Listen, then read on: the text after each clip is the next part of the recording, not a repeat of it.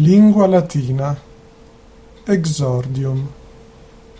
Lingua latina est lingua indoeuropea, qua primum latini in genere et romani antiqui in specie locuti sunt, quam obre maliquando et lingua Lastia, in Lazio enim adibita, vel lingua romana, nam imperi romani sermo solemnis appellata est.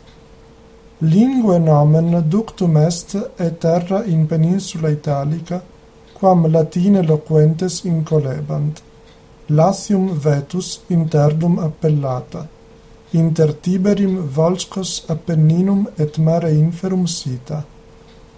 Cum populi rei publice Romane et imperi Romani lingua Latina in rebus publicis privatisque usis sint, etiam linguam grecam maniopere adfecit, nec minus ec illam.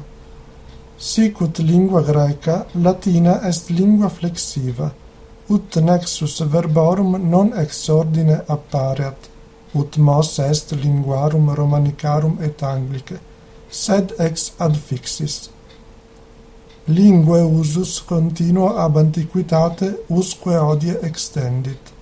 Seculo decimo, multas peperit linguas quae lingue romanice vocantur, sicut catalanam, daco-romanicam, franco-gallicam, gallaicam, hispanicam, italianam, lusitanam, ne omnes afferam.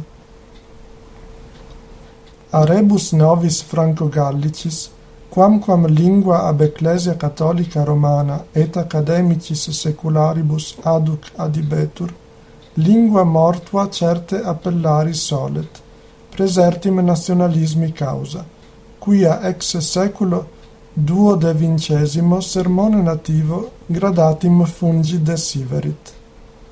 Attamen odie homines multi latine loqui possunt. Qui etiam Finlandia iam plus viginti annos undis radiophonicis emittere pergit sedes latine interestiales multiplicantur, ac conventus internationales, quorum participes solo sermone utuntur.